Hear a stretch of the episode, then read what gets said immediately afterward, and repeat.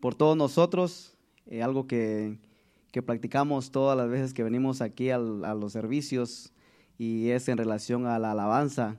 Eh, como dije, es bien conocido, sin embargo, muchas veces este, hacemos, caemos en una rutina y caemos en, eh, en un error cuando se trata de alabar al, al Señor.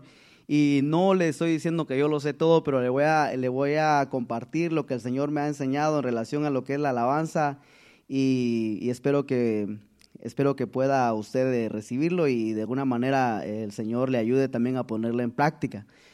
Eh, fíjese que en el libro de Santiago, dice Santiago, eh, hermanos míos, tened por sumo gozo cuando encontréis en diversas pruebas el Salmo 100 dice, cantad alegres a Dios. Si comparamos esos dos, eh, esos dos versículos, tened por sumo gozo cuando os encontréis en diversas pruebas, dice Santiago. El salmista dice, cantad alegres a Dios. Eh, vemos que hay dos cosas que se parecen y uno dice tener por sumo gozo y el otro estar alegres. Gozo y alegría son dos cosas. Pero en, el Salmo 100 no está hablando que la persona está en prueba. En cambio, eh, en el Nuevo Testamento, Santiago dice que la persona sí puede estar pasando por diferentes pruebas, no una, sino diversas, muchas, varias a la misma vez, y tiene que estar gozosa esa persona. El salmista solamente dice, vamos al Salmo 100, el salmista solamente dice, cantad eh, alegres a Dios, habitantes de toda la tierra. Aquí eh, está fácil, si se puede decir así, la cosa está fácil, porque solamente es cantar, pero no, no se le dice, aunque estés, aunque estés afligido, aunque estés pasando por pruebas, tenés que estar cantando con gozo. Repito, Santiago sí dice, cuando aunque estés en diversas pruebas, tenés que, tenés que estar gozoso, tenés que tener el gozo. El gozo no se puede ir, la alegría tiene que, tiene que estar en ti. Y nos encontramos nosotros en, esos, en esos momentos en los cuales es bien difícil eh, cantar con gozo, levantar las manos, incluso congregarse. Eh, es una de las cosas que el enemigo, cuando vienen las diversas pruebas, como Santiago dice, es una de las cosas que el enemigo ataca y es que nuestra fe mengua y por lo consiguiente se desanima a la persona y deja de congregarse. Esa es una. Y digamos que no deja de congregarse, se congrega, pero cuando llega aquí, como está pasando por diversas pruebas, no tiene el gozo que dice Santiago que debe tener. Entonces, eh, yo quiero compartirles, yo quiero eh, que usted preste atención y, vamos, a, vamos juntos a, a, aprender un poquito de lo que es la alabanza, porque alabar al Señor no es, no es preciso, mire, la razón por la que yo quiero explicarle esto es porque a lo largo, yo, he escuchado muchas enseñanzas eh, en relación a lo que es la alabanza, muy, muy edificantes, muchas de ellas. Sin embargo, hay, hay otras que, que están muy bien dichas, pero tienen un poco de algo que si, si usted solamente lo entiende de esa manera, no, no, no le va a edificar eh, a su espíritu, y esta es una de ellas. Eh, hemos muchas veces escuchado de que debemos de alabar al Señor porque ahí es donde tenemos, obtenemos victorias. El Señor nos da victoria por medio de la alabanza. Y esto nos lleva a que nosotros alabemos al Señor, pero con un, con un fin, eh, algo como quien dice, eh, eh, de una manera egoísta. Porque alabamos al Señor porque queremos una victoria exaltamos al Señor, estamos, estamos pasando por pruebas, pero se nos ha dicho que hay victoria en la alabanza, entonces alabamos al Señor, pero con un motivo, con una, por una razón que no es la correcta. Porque lo hacemos porque queremos algo, nosotros queremos beneficiarnos de la gran alabanza que le estamos dando al Señor. No es eh, no es la manera correcta, eh, la, alabanza no va con el fin de exaltar la grandeza del Señor, de alabarle por lo que Él es, sino que le alabamos porque como vamos a obtener victoria, estamos tratando de agarrarle una victoria al Señor. Es para nosotros. Entonces la alabanza, aunque se le está cantando, se está exaltando al Señor, la alabanza es para nosotros. Viene a convertirse en una alabanza propia. Una auto, nos estamos autoalabando, a ver, a ver si obtenemos algo, a ver si nos llevamos algo por eso que estamos haciendo. No sé si se está entendiendo lo que estoy tratando de explicar. es una alabanza, pero el, motivo o el beneficio lo queremos para nosotros. Es, es algo eh, egocéntrico. Pero como se nos ha dicho que hay que alabar al Señor porque hay victoria en la alabanza, entonces lo hacemos. Y yo no estoy diciendo que usted no, no alabe al Señor. Hay victoria. Yo le vengo y le vengo a decir, hay victoria cuando alabamos al Señor. Tenemos que alabar al Señor cuando estemos, como dice Santiago, en diversas pruebas. El gozo debe permanecer, cantar alegres a Dios, aunque estemos, la estemos pasando mal, eh, debemos de exaltar al Señor. Pero el Señor nos va a dar victoria, pero ese no debe ser el objetivo principal por el cual alabamos al Señor cuando nos encontramos en diversas pruebas.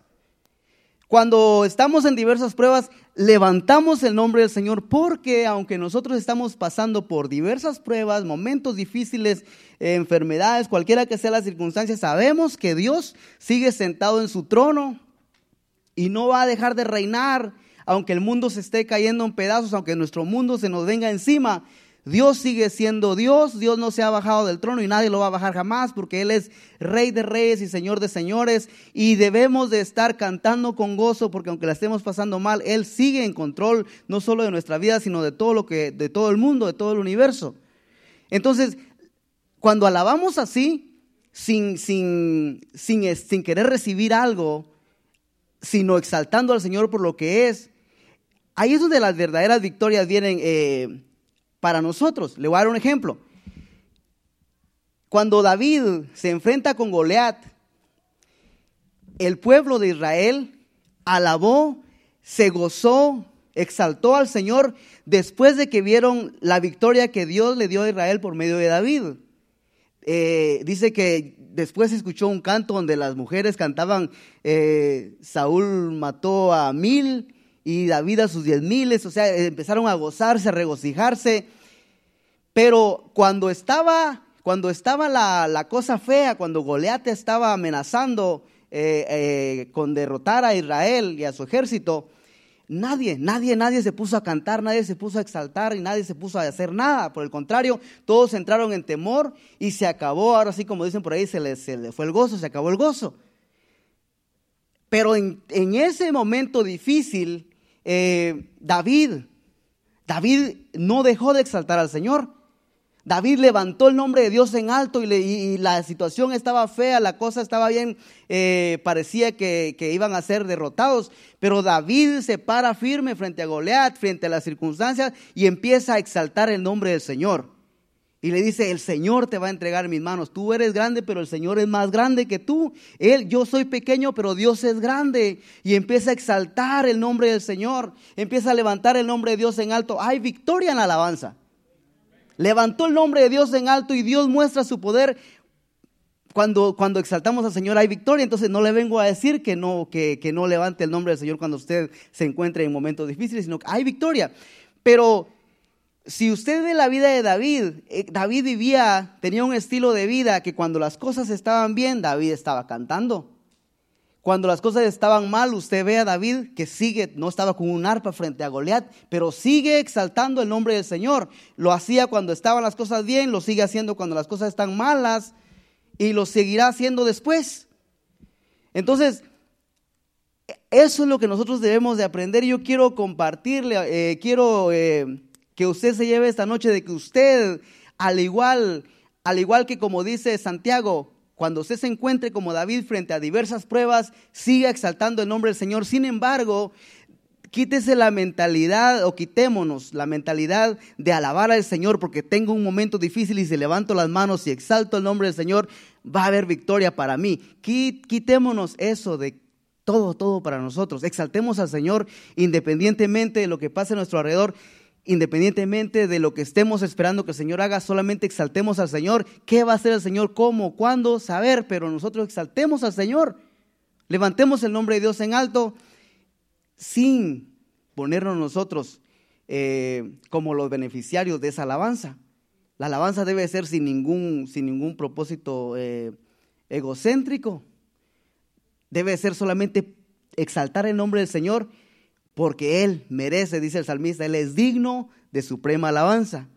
Entonces, ¿por qué tenemos que dejar de pensar de la manera que, a veces pensamos de que queremos alabar porque queremos victoria? Porque A veces las cosas no suceden como nosotros esperamos. Alabamos y exaltamos el nombre del Señor y creemos que hicimos lo que se nos dijo. Exalta al Señor y te va a dar victoria. Y no pasó lo que esperábamos que pasara. Entonces, ¿qué sucede? La siguiente vez que hay que exaltar al Señor no lo hacemos con el mismo ánimo porque cuando lo hicimos anteriormente no pasó nada. Entonces, menguamos en la alabanza, el enemigo gana ventaja. Algo que era para darnos una victoria vino a convertirse en una piedra de tropiezo. Entonces la alabanza se convirtió en una piedra de tropiezo. ¿Por qué? Porque nuestra fe en vez de ser edificada, eh, menguó. Porque no lo hicimos de la manera correcta. La alabanza debe ser sin ningún, sin ningún motivo, excepto que sea el motivo para exaltar el nombre del Señor, que merece ser exaltado en todo tiempo, todo el tiempo.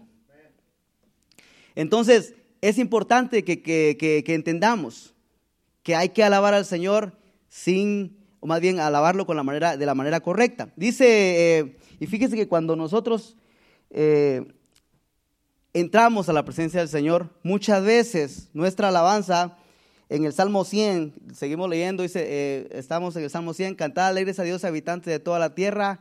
Dice el segundo versículo, servida a Jehová con alegría, venid ante su presencia con regocijo. Fíjese la manera que tenemos que llegar delante del Señor con regocijo. Y hasta aquí está todo bien. El problema es que cuando llegamos, y llegamos no solamente, como ya lo había mencionado, cargados con problemas, eh, circunstancias que pasan a nuestro alrededor, sino que a veces llegamos y sabemos que debemos de entrar a la presencia del Señor con alegría, cantarle con gozo, venimos cargados, uno, y otro nos sentimos indignos. Por todas las cosas que hemos hecho mal durante el día, durante toda la semana, nos sentimos sucios, indignos de llegar y presentarnos de una manera hipócrita delante del Señor. Porque nos sentimos tan sucios que creemos que no podemos, no debemos levantar las manos, no, no debemos de eh, usar las manos para palmear, no debemos, ¿por qué? Porque hice todo mal durante la semana, hice todo mal durante el día y ahora llegar aquí, o sea, nos privamos de esa libertad que debemos de tener eh, cuando estamos en la casa del Señor para alabar y exaltar el nombre del Señor. Fíjese, dice eh, en Eclesiastés, si no me equivoco, que dice que todo tiene su tiempo. Todo tiene su tiempo. Allá estábamos trabajando, era tiempo de trabajar. Incluso llegó el momento en que había que portarnos bien y no lo hicimos, nos portamos mal, le fallamos al Señor tal vez. Ya pasó ese tiempo. Pero llega el tiempo de alabar y exaltar el nombre del Señor. Ese es el tiempo para el Señor. Entonces, estuvo el tiempo donde usted falló, pero ese es el tiempo de alabar al Señor. Lo que pasa es que nosotros mezclamos las dos cosas y mientras estamos en el tiempo que el Señor se merece, es, nuestra mente está pensando en lo malo que hicimos y todo tiene su tiempo. Que no le estoy diciendo, usted ensucie y como sea venga a alabar al Señor, no es eso sino lo que quiero decir es de que no permitamos que las cosas que, que, a veces hacemos mal nos, nos prohíba o nos estorben para alabar al Señor cuando es tiempo de alabar al Señor. ¿Por qué le digo esto? Porque cuando es tiempo de alabar al Señor, todo eso tiene que quedar fuera porque venimos a alabar al Señor no por lo que nosotros somos, sino por lo que Él es. Si es verdad, eh, estamos mal delante del Señor y tenemos que arrepentirnos, eh, tenemos que arrepentirnos, no podemos quedarnos así, pero que no sea eso una piedra de tropiezo para no exaltar el nombre del Señor. Entonces el Salmo 100 sigue diciendo que hay que venir con, ah, con alegría delante del Señor. Y el siguiente versículo dice, reconocer que Jehová es Dios. Aunque te portaste mal, aunque me porté mal, reconozcamos que ese es el tiempo de alabar al Señor, reconozcamos que este es el momento suyo, este es el momento de para Él. Reconoce que el momento es para Él, que Él es Dios y aunque te portaste mal, este tiempo es para Dios. Este tiempo es para alabar. Te portaste mal, ni modo, te arrepentís, pero ese tiempo es para alabar al Señor. Reconoce que Dios es Dios, que Él es el creador, que Él nos hizo y no a nosotros, no nosotros a nosotros mismos. Somos pueblo de Él, somos ovejas de su prado, estamos delante de nuestro Dios, de nuestro buen pastor, y es momento de alabarle, aunque te portaste mal. Otra vez le digo, no estoy animándole a que se porte mal y que como sea puede alabar al Señor. Lo que estoy diciendo es de que eso malo que hacemos allá afuera no nos estorbe para alabar al Señor. Arrepintámonos.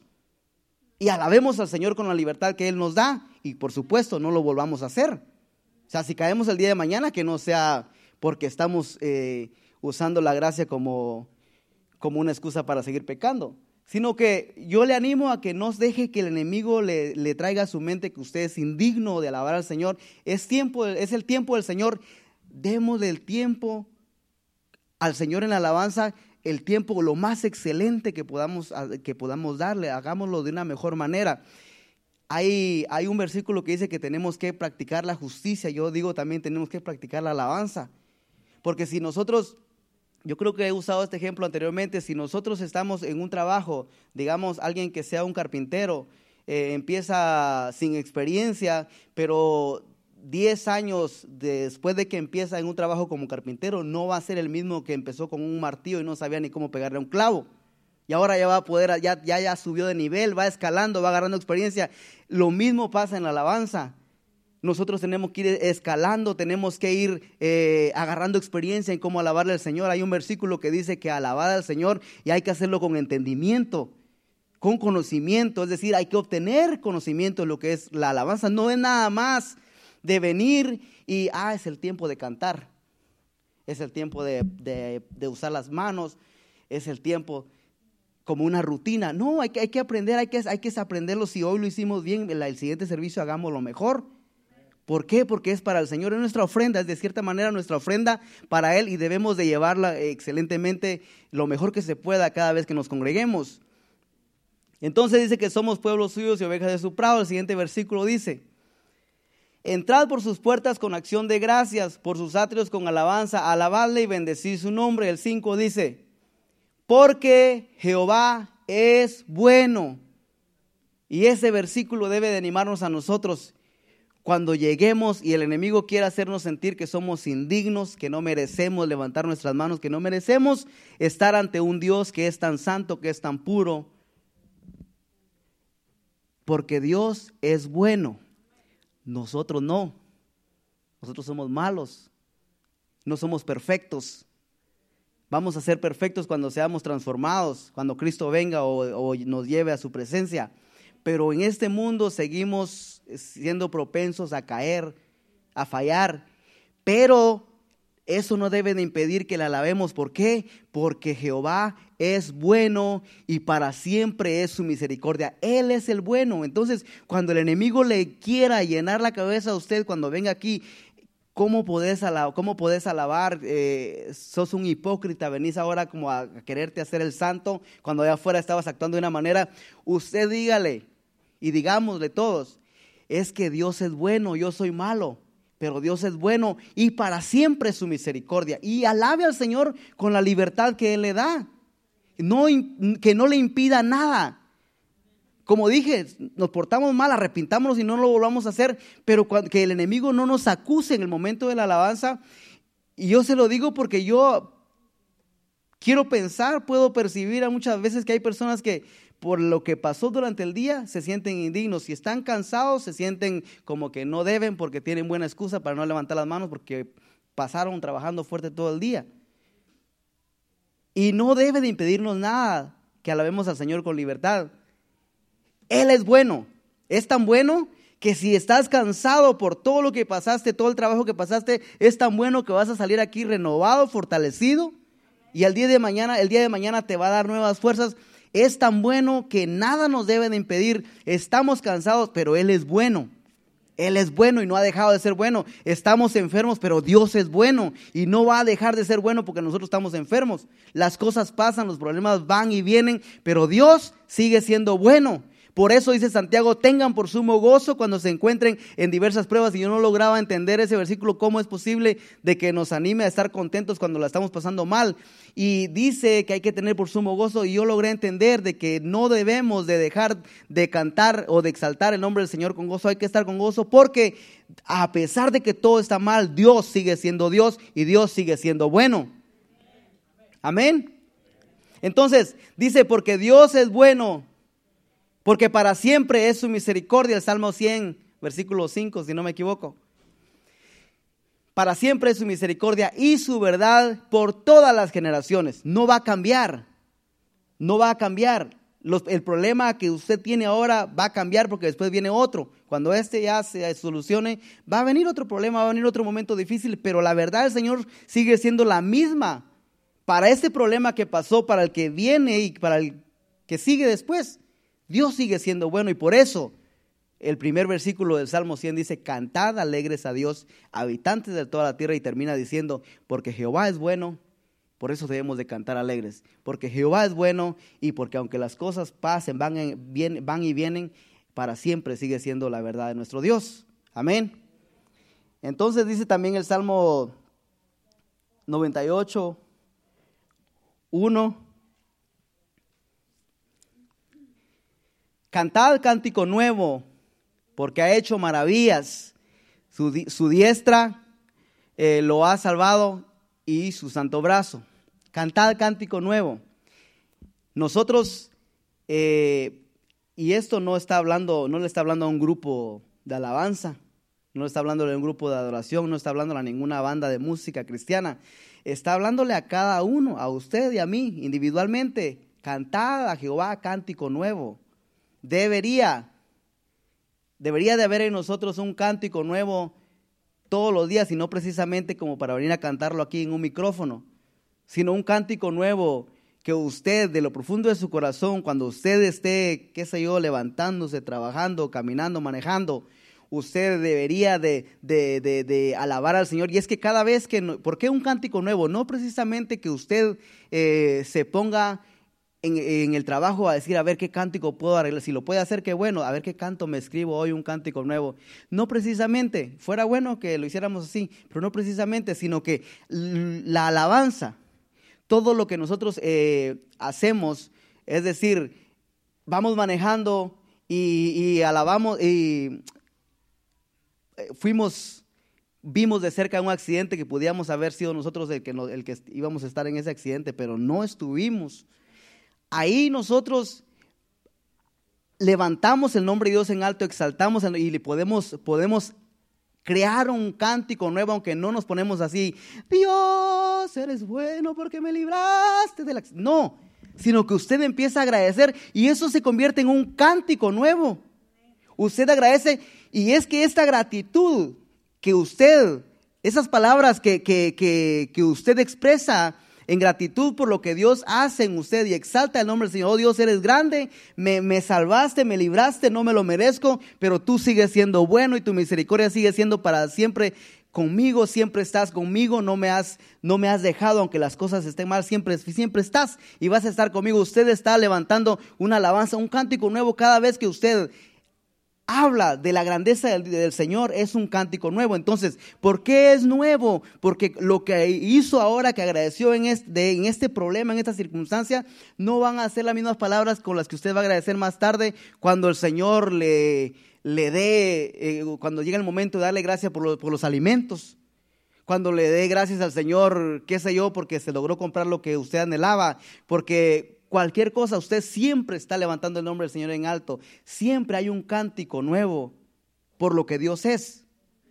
Y también está lo otro de que nos, nos, en el momento de intimidad que tengamos con el Señor, podemos cantarle un cántico de lo profundo de nuestro corazón. Por eso muchas veces nosotros, nosotros tratamos de dar un espacio cuando estamos aquí tocando y le decimos, dele un cántico nuevo al Señor.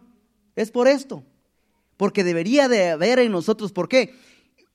Usted no es, de los, no es un escritor, no escribe canciones, pero en ese momento que usted se encuentra aquí y empieza a meditar de dónde el Señor lo sacó, de dónde, eh, a dónde el Señor lo tiene, de todas las cosas que el Señor lo ha librado por su gracia, aunque no lo merecemos, estamos aquí, debe de influir, deben de, nosotros, de nuestro interior, deben de haber, eh, salir palabras de adoración, palabras de gratitud. Ese es el cántico nuevo que pensamos en todo lo que Dios ha hecho, en todo lo que Dios es, y palabras espontáneas salen de nuestro interior y, es la única intención es de dárselas al Señor como una ofrenda. Ese es el cántico nuevo, palabras que fluyen por la grandeza, por la bondad de Dios para con nosotros. Entonces el salmista dice, cantad a Jehová cántico nuevo. ¿Por qué? Porque ha hecho maravillas. No es porque sos bueno, no es porque yo soy bueno, Repito, somos malos muchas veces, pero Dios ha hecho maravillas. nos portamos mal hoy, pero Dios ha hecho maravillas. Hay que alabarle.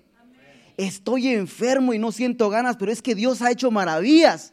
Y lo más maravilloso que Dios ha hecho por nosotros es que dio a su Hijo para que todo aquel que en Él crea no se pierda, mas tenga vida eterna. Y ahí estamos nosotros en ese grupo de los que hemos creído y tenemos vida eterna. Él ha hecho maravillas. Entonces, porque Él ha hecho maravillas, debería de haber un cántico nuevo, debería de haber gratitud, debería de haber alabanza espontánea y, con gozo y con libertad cuando lleguemos a este lugar y donde quiera que nos encontremos y deseemos alabar el nombre del Señor eh, por lo que Él es. Él ha hecho maravillas. Primero dice, Él es bueno por su bondad. Ahora Él ha hecho maravillas por lo que Él ha hecho. No, y ese es, ese es otro problema. Alabamos, como le dije, el pueblo de Israel alabó después de que había visto que Dios le había dado la victoria eh, por medio de David. Alabó el nombre del Señor. Alabó el pueblo de Israel después de haber cruzado el Mar Rojo. Lo hacían después de que Dios hacía las cosas. Y debemos de alabar cuando recordemos, cuando veamos que Dios hace cosas. Pero debemos nosotros alabarle al Señor también por lo que Él ha hecho. Es decir, ahora estamos en un problema. Frente a eh, Israel se encontró frente al mar, pero después se encontró frente a Jericó. Entonces era momento de alabar al Señor porque Él había hecho maravillas.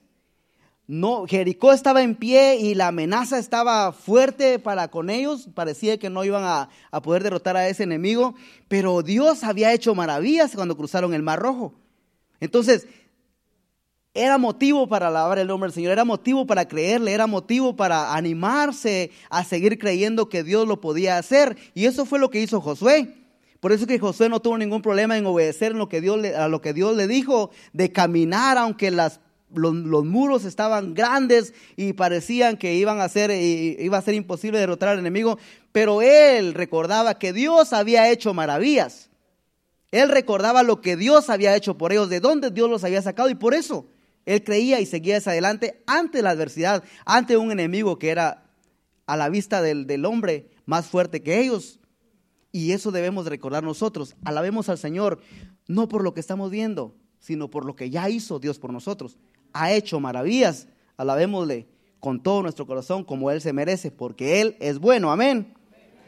Salmo 96, 1 dice, cantad a Jehová cántico nuevo, cantad a Jehová toda la tierra. ¿Se imagina usted? La invitación no es nada más para la iglesia, la invitación es para toda la tierra. ¿Por qué? ¿Por qué le, por qué le tengo que mencionar esto?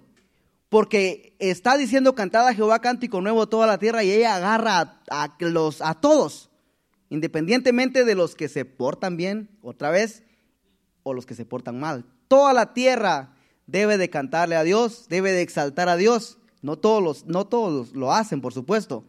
Pero esto, en esto, eh, de esto debemos recordarnos cuando leamos ese texto, toda la tierra. Entonces, Entro yo cuando yo me porto mal, entro yo cuando me porto bien, entro yo en todo tiempo. ¿Por qué? Porque está diciéndole a todos, no solamente, no solamente está diciendo a aquellos que son dignos, a aquellos que son santos. Obviamente, después vemos que el salmista dice, ¿quién subirá al monte de Jehová? ¿Y quién estará en su lugar santo? El limpio de manos y puro de corazón. Ahí ya estamos hablando de otra enseñanza. Yo creo que ya hemos hablado un poquito anteriormente de eso. Pero cuando se trata de alabar al Señor, no deje que nada le impida alabar al Señor. Es tiempo de alabar al Señor y ahí entramos todos. Buenos y malos. ¿Por qué? Porque Dios hace, hace salir su sol sobre buenos y malos, sobre justos e injustos. Él, por eso, es digno de suprema alabanza. El Salmo 90 y... Oh, sigamos leyendo hasta el 4. Dice el segundo versículo. Cantad a Jehová, bendecid su nombre, anunciad de día en día su salvación. El tercero dice, proclamad entre las naciones su gloria, en todos los pueblos sus maravillas. ¿Por qué? Porque grande es Jehová y digno de suprema alabanza y temible sobre todos los dioses. Porque grande es Jehová. Por eso debemos alabarle. Porque grande es Él. Pero es grande el problema que tenemos. Pero Dios es grande, más grande. Por eso debemos exaltarle Por más grande que sea el problema, dice que grande es Dios sobre todos los problemas que puedan venir. Él es más grande que el problema que tuvo David, que era Goliat, más grande que el problema que tuvo Josué, que eran las murallas de Jericó, más grande que el problema al cual se enfrentó Moisés con el mar, al cual, el cual amenazaba que el enemigo los iba a destruir. Él es más grande que todo problema. Pero en ese momento el problema se ve más grande que todo lo que nos rodea. Pero ahí el salmista está diciendo, cantadle a Dios un cántico nuevo, anuncien sus maravillas, cántenle, porque Él es grande y Él es digno de suprema alabanza. Y aunque hayan otras, otros dioses, aunque hay, pueda ser que otras, otras personas tengan otras maneras de buscarle la solución a sus problemas, adorando a otros dioses, buscando sus propias maneras, Dios, Él es grande y Él es sobre todos los dioses. Habrán maneras, tal vez que las personas buscan, buscan la solución a sus problemas, pero nosotros como hijos de Dios debemos recordarle que Él es sobre todas las demás formas o maneras que tengan las personas. Dios es sobre todas esas formas, Dios es sobre todas esas maneras. Él es grande y Él sigue siendo grande y no va a dejar de ser más grande que todo lo que nos rodea. ¿Por qué? Porque Él es el creador de todo lo que existe. La creación no puede ser más grande que el creador. El Salmo 95.1 sigue diciendo el salmista, venid, aclamemos alegremente a Jehová, cantemos con júbilo a la roca de nuestra salvación. Ah, mire, yo espero, espero que usted se recuerde de eso y si está durmiendo, si usted ve que alguien está durmiendo a su lado, despiértelo solo para, solo para que lea ese versículo y después se puede dormir otra vez. Pero dice, venid. Es como que le está diciendo, vamos a la iglesia. Vamos a la iglesia, vamos al servicio. Venid, dice, aclamemos alegremente a Jehová, cantemos con júbilo. Yo no sé, ¿sabemos qué es júbilo? Yo no le voy a decir que sé en definición hebrea y en interpretación judaica y no sé qué todo lo demás que se pueda decir, lo que es júbilo, pero si algo entiendo así, en palabras sencillas, es de que no, se, no, es, no es hacerlo con tristeza, ni, ni, ni teniendo cuidado de no hacer bulla, sino aquí es de estallar en alabanza. Es momento de hacer bulla, pero obviamente no va a estar haciendo usted bulla dejando que su celular suene. Ay, pues es momento de hacer bulla, que suene el celular y que griten los niños y que corran. No, no es eso. Sino que lo que está diciendo hay que hacerlo con júbilo, no te limites. No es momento de quedarse callado y decir, gloria a Dios, sino es gloria a Dios. ¿Quién vive? Cristo. No, Cristo. Ese hay que hacerlo con júbilo. ¿Por qué? Porque Dios ha hecho maravillas. Porque Dios es bueno. Porque Él es grande. Entonces hay que hacerlo con júbilo, cantemos con júbilo, porque Él es la roca de nuestra salvación. Si algo debemos recordar y debemos, de, nos debería de animar cuando vengamos a alabar al Señor es de recordarnos que si estamos aquí, no es para que nos estén rogando, ni Dios nos esté rogando, por favor, alábenme mis hijos, hombre, háganlo. No, recordemos de que nosotros éramos inmerecedores de esta gracia y Él es la roca de nuestra salvación. Somos salvos porque Él se acordó de nosotros, Él pensó en nosotros, Él dio a su Hijo, no merecíamos. Y entonces eso, al recordarnos de eso, si yo no era merecedor y Él me dio su gracia, gracias, gloria a tu nombre, te exalto, te alabo, eres digno de suprema alabanza porque cuando yo no merecía, me diste gracia, estoy vivo por tu gracia, por tu amor, por tu misericordia. De eso deberemos recordarnos cuando nos encontremos así. Cuando estamos cantando, Él me rodeó de su amor, su gracia.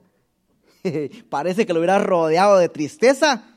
Parece que lo hubiera rodeado de, de ataduras. Lo rodeó de su amor. ¿Cuál es su amor? De tal manera le amó a usted que dio a su hijo. Le rodeó de su amor. De tal manera amó Dios al mundo. Entonces, hoy Él me rodeó de su amor. Es el momento de hacerlo con júbilo. Recordémonos eso. Yo, solo por molestarlo, voy a cantar esa canción el domingo. y lo voy a estar viendo, lo voy a estar, le voy a estar señalando. Y le voy a decir, Carlos, ¿se acuerda? Y, pero solo para molestarlo. No, no, no es, la alabanza no es para molestar a nadie. Pero recuérdese de eso y no solamente es alabanza, todo lo que se, todo lo que se canta. Mire, hay mucho que explicar y ese es el tema de la alabanza. Existe el tema también de la adoración, que es algo más, todavía más profundo y más, este, un poquito más difícil de explicar. Pero yo me he dado cuenta volviendo a lo que decía al principio, cuando se trata de, que el beneficio va a ser para nosotros, lo hacemos con todas nuestras fuerzas, con todo nuestro corazón. Le doy un ejemplo. No oramos cuando las cosas están bien, como oramos cuando las cosas están mal. ¿Por qué? Porque cuando las cosas están mal, si oramos, el beneficio va a ser para nosotros. Buscamos un beneficio. Cuando las cosas están bien, no necesitamos ningún beneficio. ¿Se, entiende el ejemplo? Cuando alabamos y adoramos sucede lo mismo. Le voy a dar un ejemplo. Levanto mis manos, aunque no tenga fuerzas. ¿Por qué? Porque cuando levanto mis manos comienzo a sentir para mí una unción que me hace y es para mí. Cuando levanto mis manos comienzo a sentir el fuego para mí. Entonces, ¿qué? cuando se canta, cuando, y, no estoy diciendo que no vamos a cantar ese, ese, no vamos a entonar ese canto, lo vamos a cantar. Todo tiene su tiempo. ¿Se acuerda que dice Eclesiastés que todo tiene su tiempo? Cuando, cuando yo, yo me he dado cuenta, y no aquí en esta iglesia, sino allá por África, cuando se canta esa, cuando se entona esa adoración, se ven las lágrimas correr. Personas sí levantan las manos, porque cuando levanto mis manos comienzo a sentir. Entonces, ¿el beneficio para quién es? No es para Dios, es para nosotros. Si levantamos las manos, el canto está diciendo que usted va a sentir el fuego. Entonces la levantamos lo hacemos con, todas nuestras fuerzas.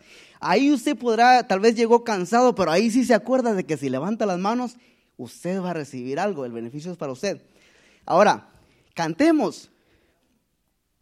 Cantemos, al que está sentado en el trono, sea la gloria, porque no es para usted la gloria, es para el que está sentado en el trono.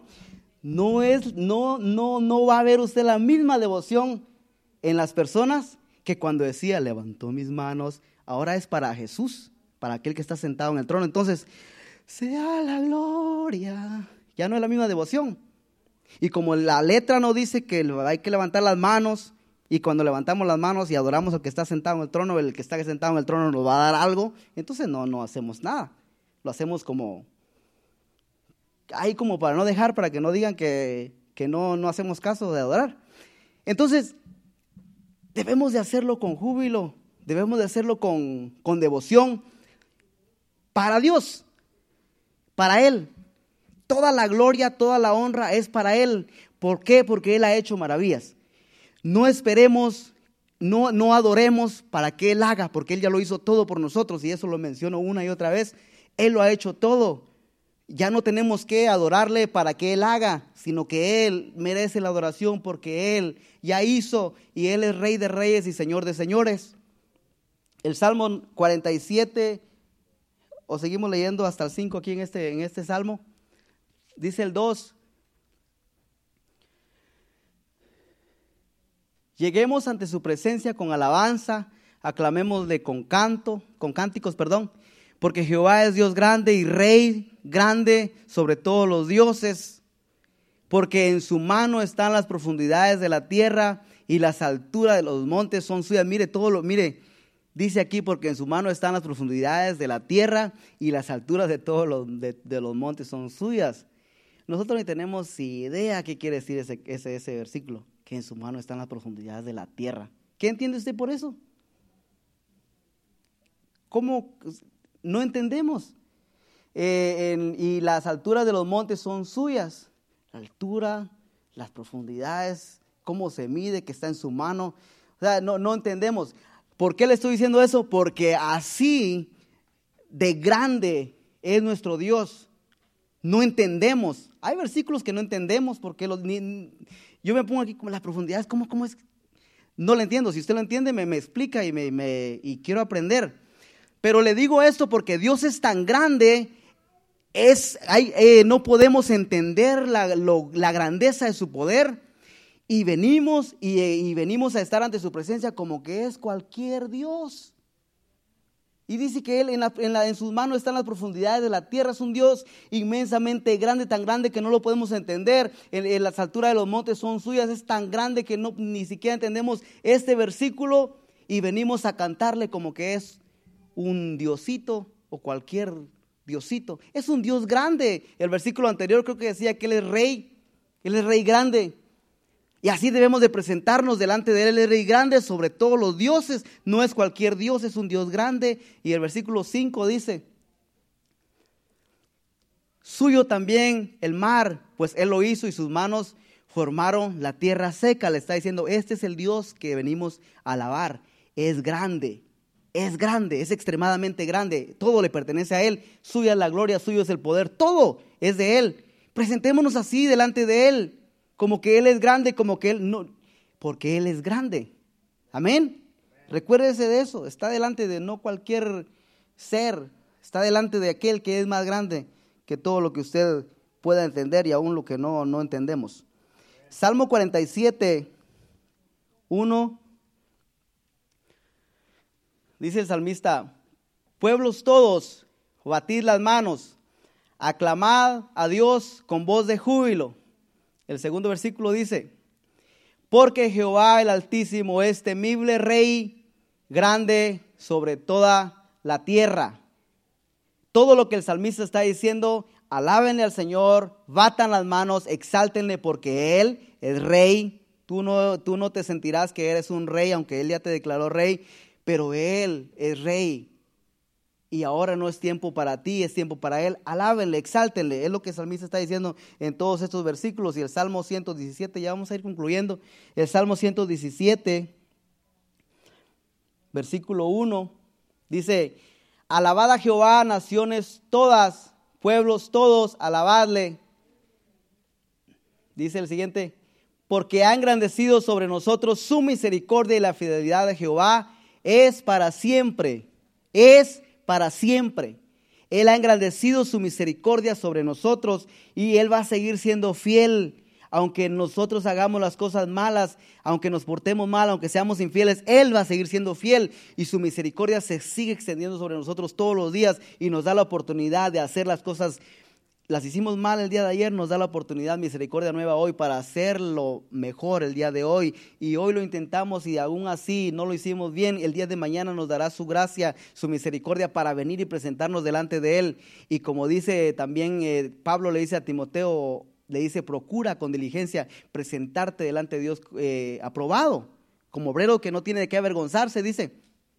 Y así debemos nosotros de presentarnos. Está bien, lo hicimos mal, eh, fallamos, no queríamos, pero de alguna manera el enemigo ganó ventaja. Procuremos con diligencia que cuando nos presentemos nuevamente delante del Señor, lo hagamos como para ser aprobados, como que no, no, nos, no seamos avergonzados, presentémonos para ser aprobados. Todos los días usted presente delante del Señor y alábele, exáltele y que su alabanza sea aprobada, que de, la, de manera que seamos aprobados como cuando Jesús cumplió la palabra, cumplió en obediencia a la palabra y fue bautizado y escuchó una voz que el Señor aprobaba lo que Jesús estaba haciendo y decía, tengo complacencia en, lo, en complacencia en lo que estás haciendo, me complazco. Y esa debe ser nuestra meta cuando la vemos al Señor, que la alabanza sea tan excelente, que nuestra alabanza sea olor fragante, que el Señor apruebe lo que estamos haciendo.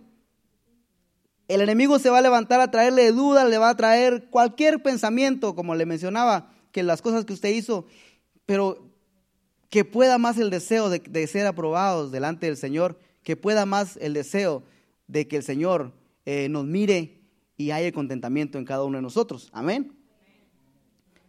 Vamos a ir eh, por último al Salmo, antes de ponernos de pie, al Salmo 118, versículo 1. Y dice, alabad a Jehová porque Él es bueno porque para siempre es su misericordia. Esto se lo he dicho más de una vez. Y se lo, se lo, aunque los versículos se parecían, como tres de ellos, quise, quise mencionárselo una y otra vez, Porque la alabanza es porque Dios es bueno. Recuérdese de esto. A veces nosotros no somos dignos, somos malos, pero Dios es bueno, va a seguir siendo bueno, siempre va a ser bueno. Nosotros muchas veces fallamos, pero Dios no falla. Yo le voy a invitar a que se ponga de pie y vamos a vamos a darle gracias al Señor. Y dice primera de Primera de Samuel 17:45.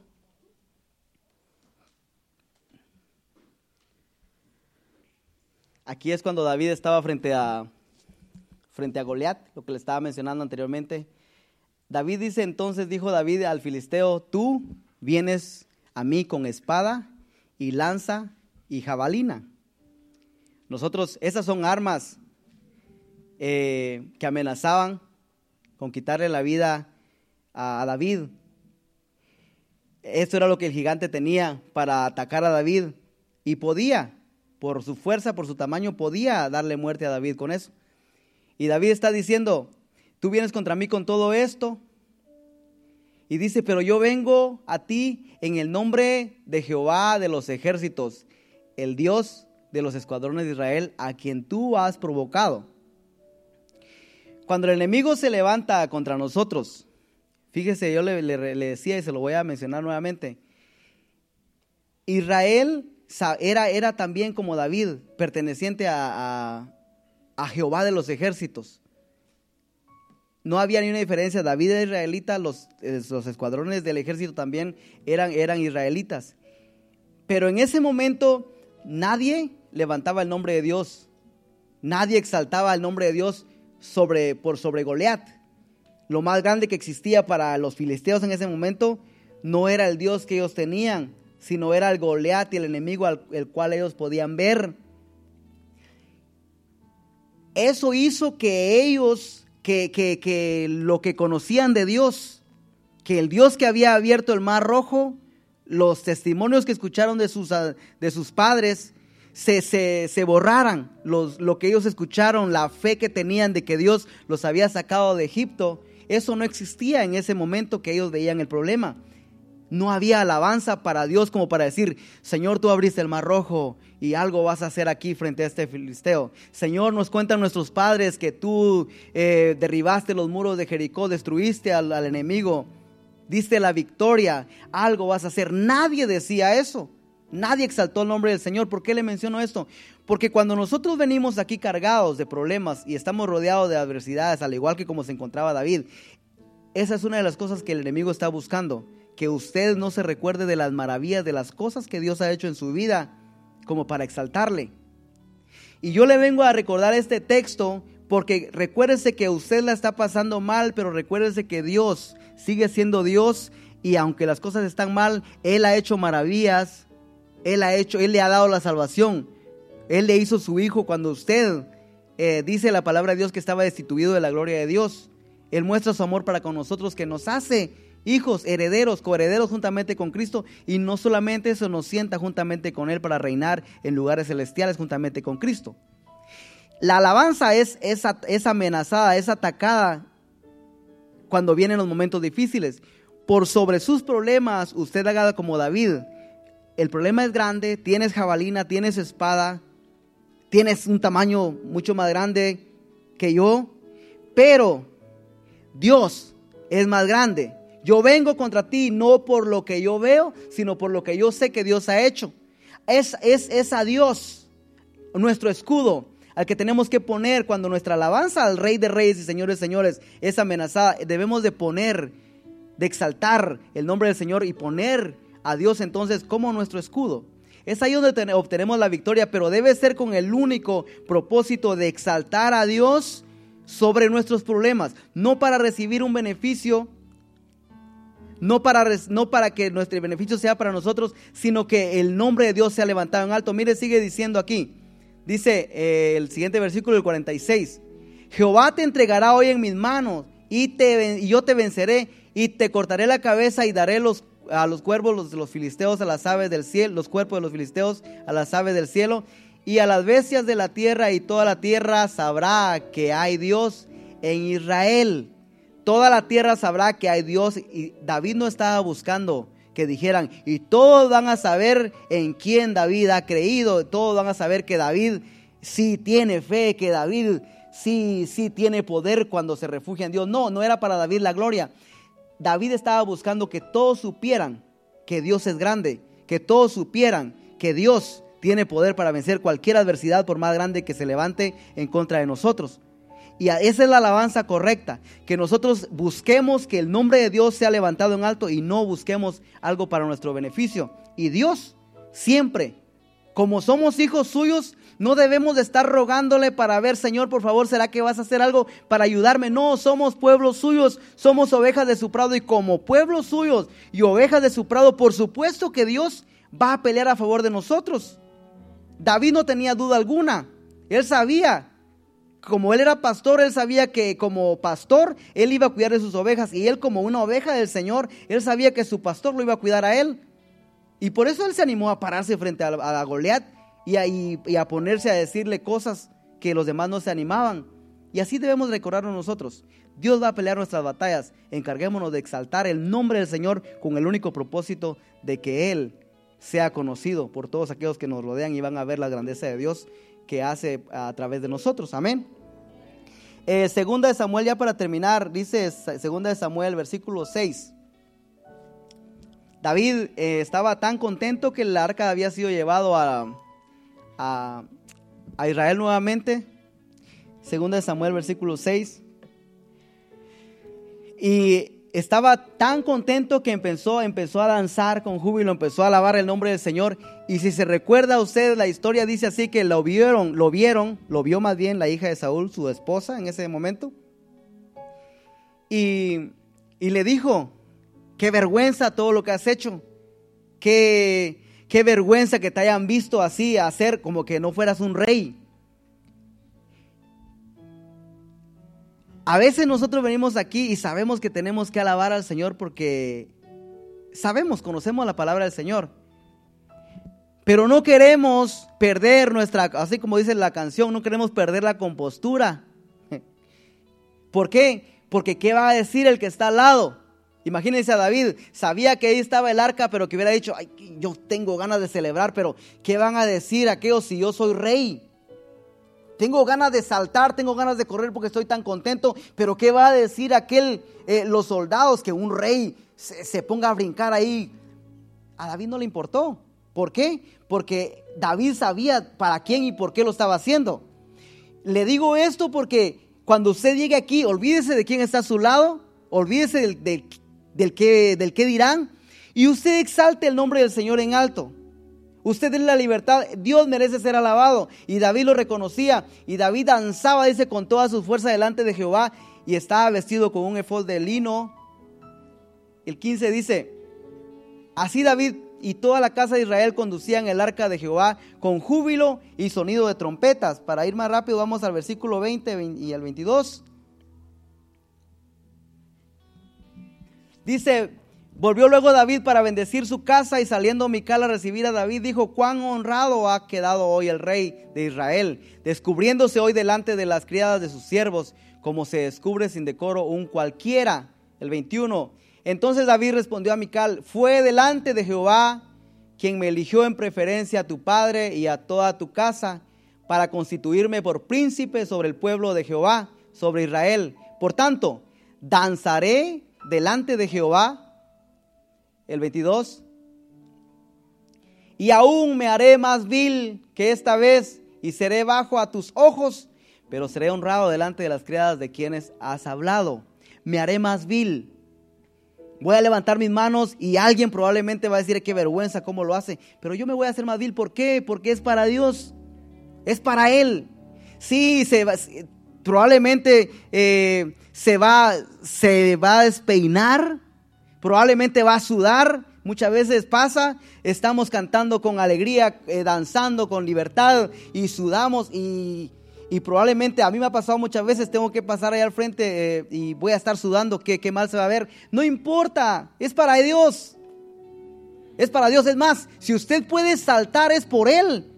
Si usted le da pena el sudor que va a brotar de su cuerpo, si usted puede sudar es por Dios. No pudiera usted sudar si no fuera porque Dios se lo permite. Todo es por Él y por eso debemos de darle, de darle con libertad nuestra alabanza.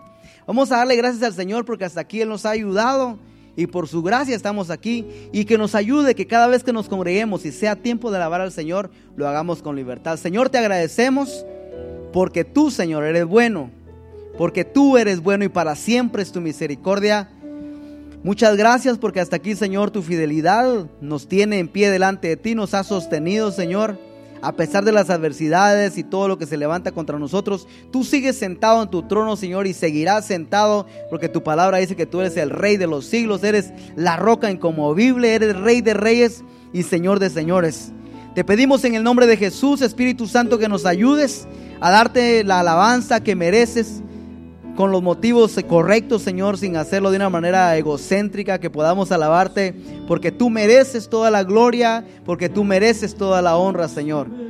Que podamos levantar nuestras manos al llegar a este lugar, que podamos darte con júbilo, Señor, la alabanza que merece recibir de cada uno de nosotros Señor, independientemente de todo lo que pase a nuestro alrededor, nosotros podamos decir, Dios es grande, Dios es invencible, Él ha hecho maravillas y vamos a alabar con libertad el nombre de la roca de nuestra salvación. Ayúdanos, Señor, en el nombre de Jesús. Recibe toda la alabanza, recibe toda la gloria y que este lugar, Señor, se convierta, como dice tu palabra, un lugar donde quieras habitar en medio de la alabanza de tu pueblo, Señor. Que lo hagamos de la manera correcta, de manera que tú quieras hacer, Señor, una habitación en este lugar. Y no solamente recibamos una visitación, sino que, Señor, te puedas quedar con nosotros todo el tiempo. En el nombre de Jesús, ayúdanos, Señor, a practicar tu palabra. Gracias por todo lo que haces, Señor, y todo lo que vas a hacer en el nombre de Jesús. Amén.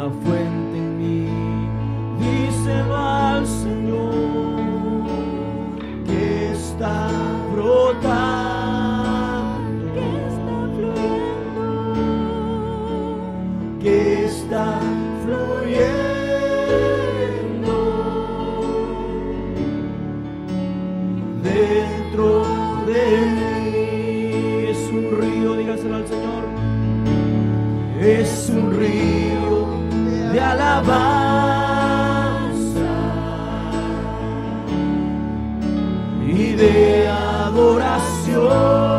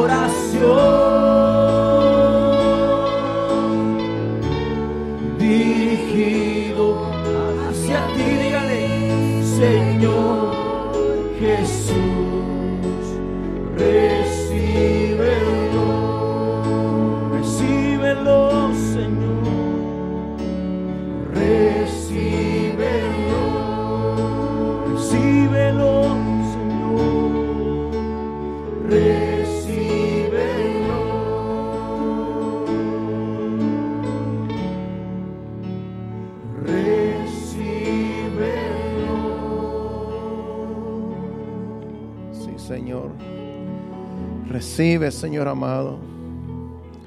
Toda la gloria y toda la honra es para ti, Señor. Este es tu pueblo que te adora, que te alaba, Señor amado. Aún en medio de las pruebas, Señor amado, tú mereces la alabanza y la adoración, Señor. Porque tú eres nuestro hacedor, tú eres nuestro Dios, Rey de reyes, Señor de señores. El único Dios verdadero, ese eres tú, Padre. Gracias, Señor. Gracias por lo que tú eres. Gracias, Señor amado. A ti sea siempre la gloria, la alabanza y la adoración. Gracias, Padre. Gracias, Señor. Padre Santo, quisiéramos irte adorando, Señor. Pero también sabemos que todo tiene su tiempo, Señor. También, Señor, es tiempo de descansar. Ya tú nos has hablado por medio del mensaje, Señor, y ha sido claro, Señor que siempre debemos alabarte y exaltarte por lo que tú eres, no por lo que tú vas a hacer por nosotros, Señor, porque tú ya lo hiciste todo, Señor. Diste tu vida por nosotros en la cruz del Calvario. Hecho está, dijiste tú. Por eso te adoramos, te alabamos, te exaltamos, porque tú ya lo hiciste. Y ahora solamente nos queda glorificarte, Señor. Gracias, Señor. No nos despedimos de tu presencia, sino de este lugar, Señor. Y te pedimos que tú nos lleves con bien a nuestros hogares, guía nuestros vehículos con bien, da reposo en el sueño, Señor, da descanso a nuestros cuerpos cansados por causa del trabajo, la escuela, los niños, los jóvenes. Que en esta noche podamos descansar en tu presencia. Y el día de mañana, Señor, levantarnos fortalecidos con el poder de tu gracia.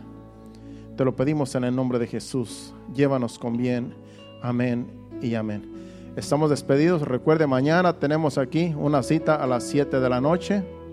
Todos los servidores, los que están sirviendo, los que han servido y los que quieren servir. Y todo el que quiera llegar mañana solamente va a ser una enseñanza, no va a haber alabanza ni adoración, solamente va a ser una enseñanza. Y me quiero concentrar solamente en la enseñanza porque es muy importante ya que Dios puso esto en mi espíritu para compartir con ustedes mañana. Así es que a las 7 todos están invitados aquí mañana. Dios le bendiga y hasta mañana.